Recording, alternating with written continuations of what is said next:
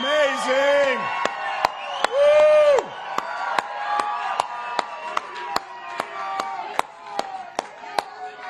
All righty, Virginia, we won this thing!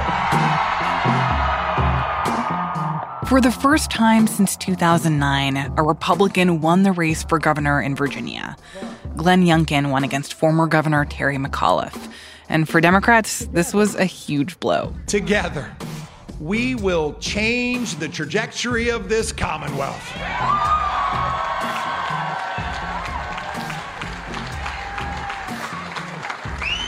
And friends, we are going to start that transformation on day one. Today, we look at the state of our politics one year after the 2020 election. It's this moment of congressional gridlock, internal party divisions, and questions about the continued power of former President Trump. And that all came into play on Tuesday, with everything from governor's races in Virginia and New Jersey to mayoral elections in Boston and Minneapolis. From the newsroom of the Washington Post, this is Post Reports. I'm Martine Powers. It's Wednesday, November 3rd. Normally, these off cycle elections don't attract that much attention, but this year, the results are taking on new meaning. Could I just get your name and then just how you're feeling and if you're comfortable sharing who you're voting for, why you voted for them? I mean, we dressed our son in red, white, and blue. We are excited to vote. We are hopeful that America can pull it together. And so playing our part in this is exciting and speaking to all of our friends at least. Ahead of Election Day, politics producer Arjun Singh went to Northern Virginia to hear from people in line at the polls. Voters said that they were motivated by Trump. Youngkin has been compared in a lot of ways to Trump, and having that analogy between the two is very powerful and very persuasive, at least to me. I'm very concerned about the attachment to Trump and what that could mean. These kinds of conversations with voters are partly what's worrying Democrats right now. The party is looking out at this year's Republican victories and seeing difficulties for the midterm elections in 2022 and the potential return of Trump in 2024. What is it about the Republican candidate that worries you when it comes to democracy? His affiliation with Trump. What about you, sir? The same thing. Uh, January 6th said it all in terms of Republicans in the Senate as well as in the Of course, no one election holds the key to knowing what will happen in the 2022 midterms or 2024 presidential election. But these races do tell us something else. They give us the snapshot of our country one year after a bitter and caustic election, a major pandemic, and one of the largest protest movements for racial justice in our country's history. So that's why today, Arjun caught up with Sean Sullivan, one of the Post national politics reporters. I think Republicans for a long time have been trying to find a winning formula during the Trump presidency. When he was on the ballot, turnout tended to be high, which tended to work to Republicans' advantage. But when he was not on the ballot, turnout tended to be low. And then after he left office, you saw a debate break out in the party. You saw some Republicans like Congresswoman Liz Cheney, for example, who, you know, were very, very open about breaking from Trump and criticizing him. On the other side, you saw people who remained very, very staunch supporters of Trump. And so there's been this kind of conversation going on in the Republican Party. And I think the takeaway a lot of Republicans have from Glenn Youngkin's win in Virginia is that there is sort of a tightrope walk that if you do it effectively can, can work. How did Glenn Youngkin portray himself to voters in Virginia? What kinds of issues did he focus on to walk that tightrope, like you said?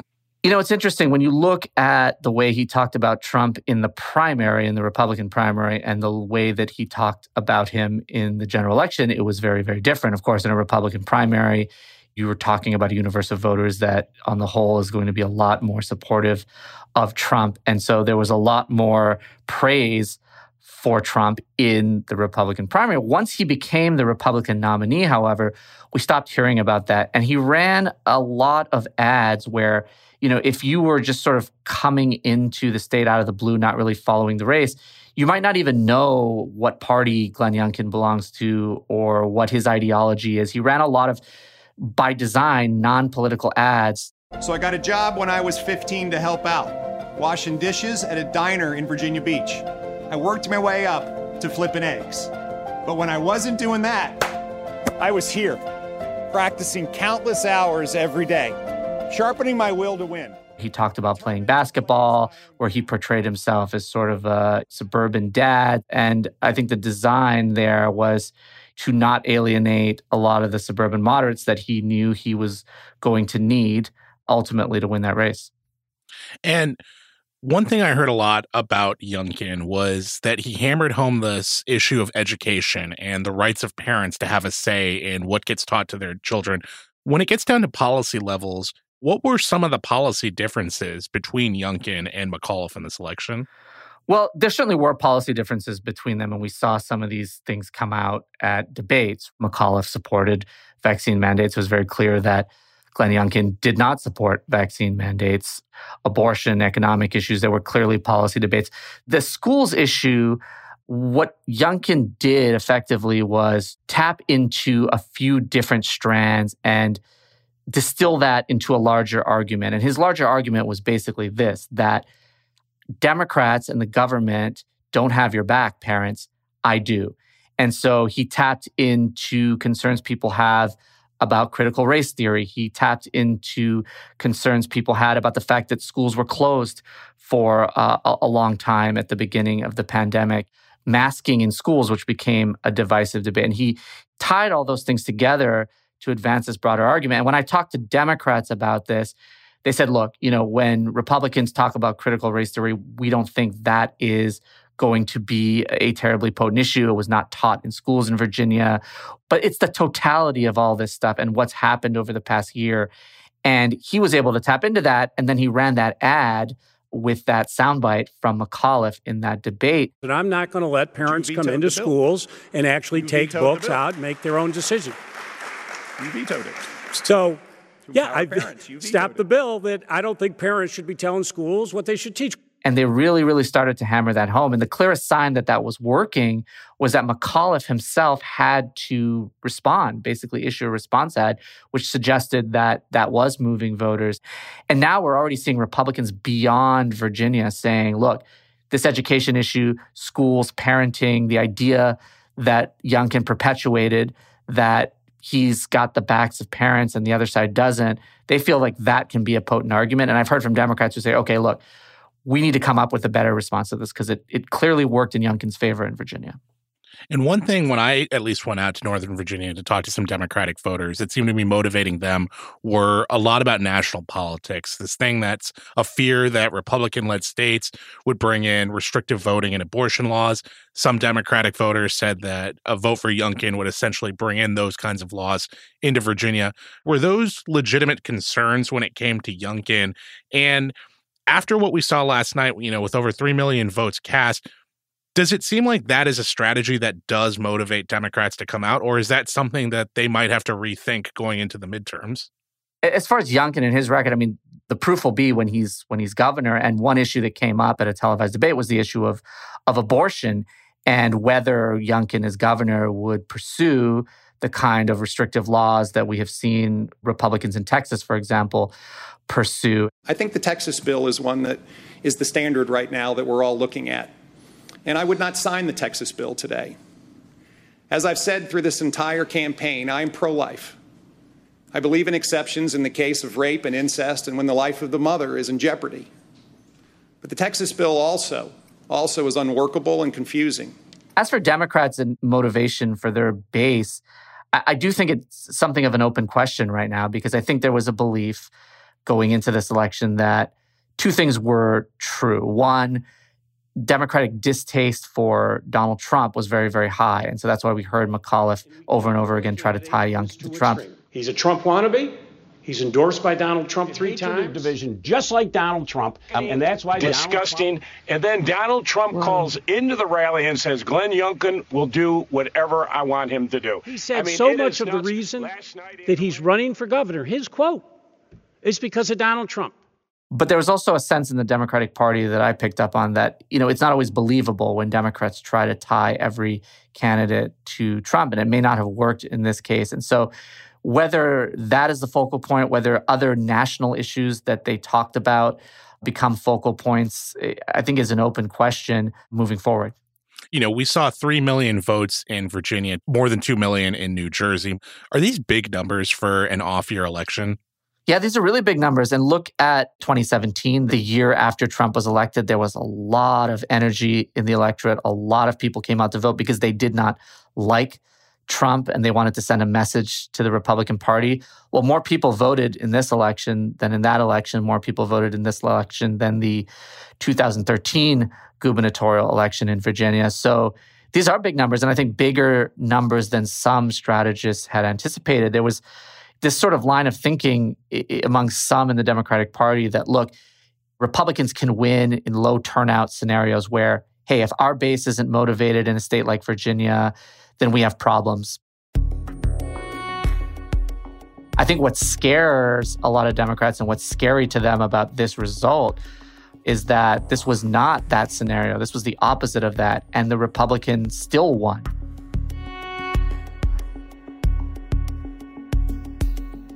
After the break, what Tuesday's election tells us about the divisions among Democrats, especially when it comes to police reform. We'll be right back.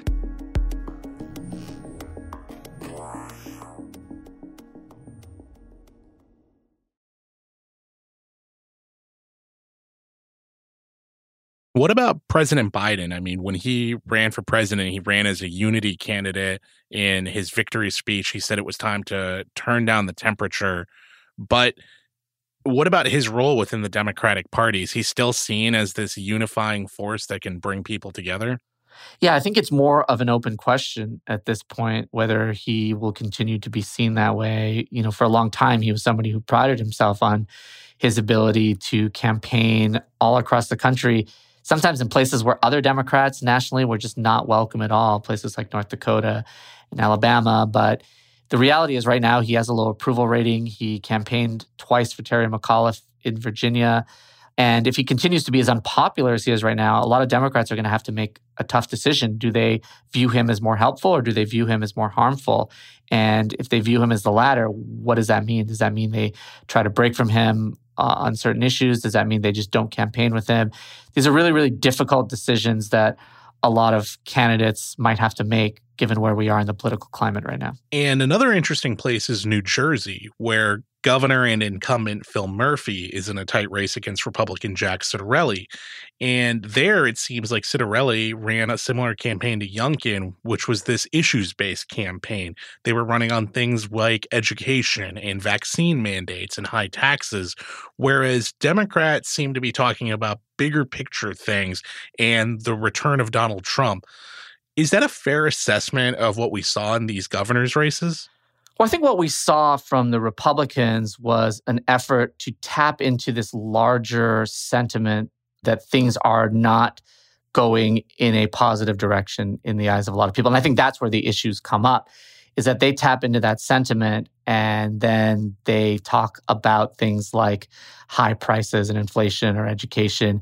Even Democrats acknowledge that in their data, when they look at polling, there is this feeling in the country, fair or not, that the country has not been moving, at least lately, in, in a good direction.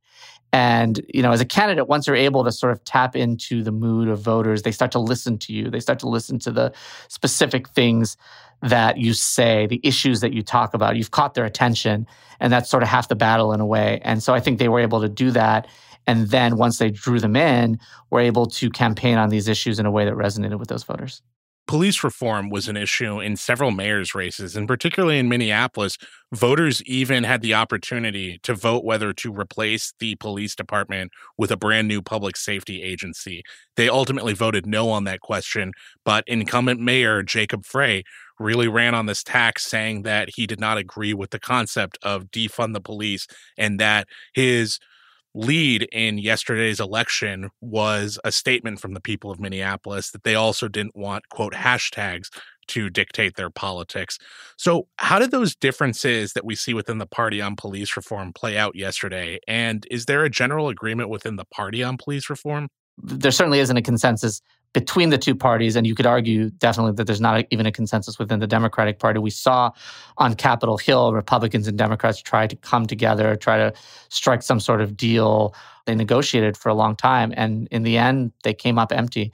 What is happening, I think, is, and you know, it isn't happening everywhere, but there has certainly been a detectable shift in some parts of the Democratic Party over the last year or so in favor of candidates who talk about public safety, who talk about, you know, law and order, who talk about fighting crime in a in a different and more uh, aggressive way than some of the more liberal elements of the party. And you look at New York, right, which just elected a new mayor as well, Eric Adams, who ran in a primary where Democrats had a lot of different choices for candidates, but he was seen as more of the law and order candidate. And so uh, there is certainly a sentiment I hear in the Democratic Party that the party needs to embrace a tougher message on crime. They need to demonstrate to voters hey, here's what we're doing to keep you safe. Here's what we're doing to help police departments. And it's a different overall mood than we heard in the party in the summer of 2020 after George Floyd was killed.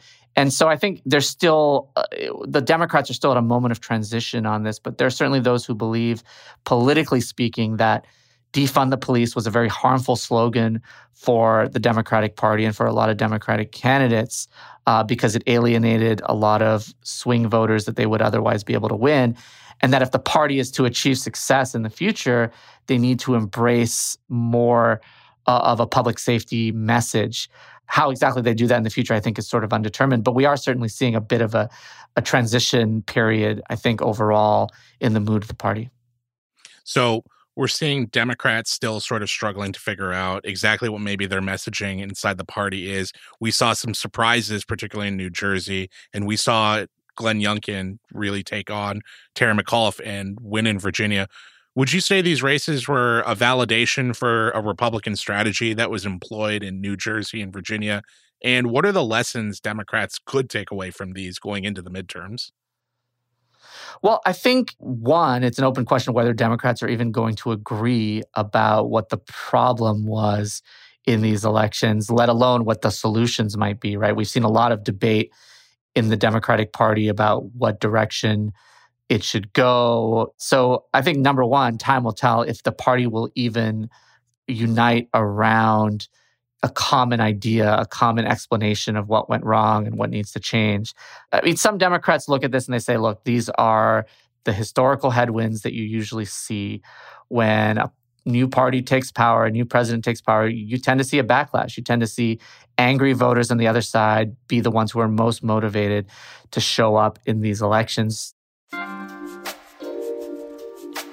But I think what makes this Tuesday's election extra sort of scary and, and more of a warning shot for Democrats is that what we saw was sort of across the board. We didn't just see it in Virginia. As you mentioned, we saw it in New Jersey. We saw a similar thing in, in some other states that were holding elections. The shift from the suburbs, which during the Trump years were the cornerstone of the Democratic coalition, back toward Republicans. And we saw the conservative base come out in really, really big numbers. And so I think that's what's really, really alarming right now to Democrats. But again, it's really an open question about whether they're even going to agree on what went wrong and what they need to do now to make it right.